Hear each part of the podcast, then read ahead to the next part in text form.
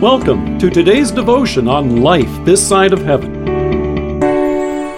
The Word of God from James chapter 3 verses 5 to 6. Consider what a great forest is set on fire by a small spark. The tongue also is a fire, a world of evil among the parts of the body. It corrupts the whole person, sets the whole course of his life on fire, and is itself set on fire by hell. Extreme heat and dry, dusty conditions this year have fueled wildfires across Europe and North America. Firefighters are battling blazes in Greece, Turkey, Italy, and Russia. Closer to home, fires in California and British Columbia have swept through tens of thousands of acres.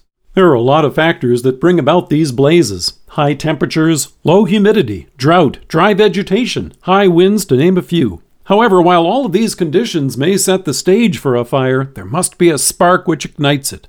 While the spark that sets these forest fires ablaze can come from natural sources such as lightning, the National Park Service reports that nearly 85% of wildland fires in the United States are caused by people. They go on to note that human caused fires result from campfires left unattended, the burning of debris, equipment use and malfunctions, negligently discarded cigarettes, and intentional acts of arson. And once lit, it doesn't take long for a small fire to explode in size and become a blaze. Remember Smokey Bear and his famous slogan, Only you can prevent forest fires? In these verses, James not only points out a dangerous firestorm, but also the role you and I can play to avert it. It may sound like hyperbole at first when James says, Consider what a great forest is set on fire by a small spark, but consider how true that is. Today, with the arrival of social media, it takes only a few short sentences, a mocking meme, or the click of a mouse to forward on angry words to inflame thousands more.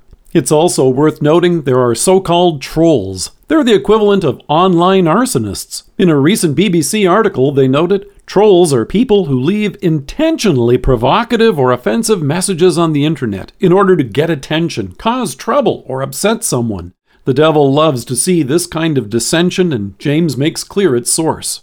These sparks kindle best when conditions are right, when you and I are overtired, frustrated, or angry. Something happens, or you read something you don't like, and it's tempting to respond. They must have had their own trolls, folks who like to stir up trouble even in the days of the Old Testament. For in Proverbs we hear, Mockers stir up a city, but wise men turn away anger. So Solomon goes on to remind us and says, a gentle answer turns away wrath, but a harsh word stirs up anger.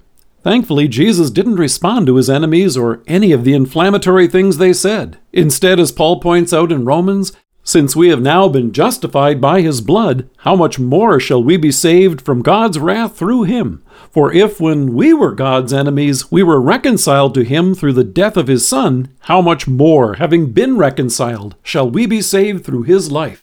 So, what can you and I do in this internet age of instant rage?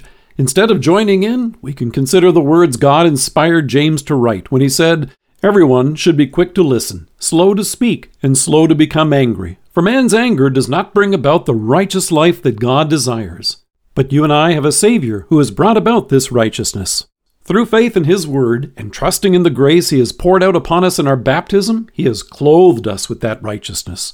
Soaked and rescued by our Savior, you and I rejoice to hear the gentle answer that Solomon spoke about the undeserved love and mercy of our Savior, who forgives us for those times that we've joined in the firestorm of anger. And by God's grace, you and I get to share His word of grace, that same gentle answer today, which quenches those flames and brings much needed relief. Let us pray.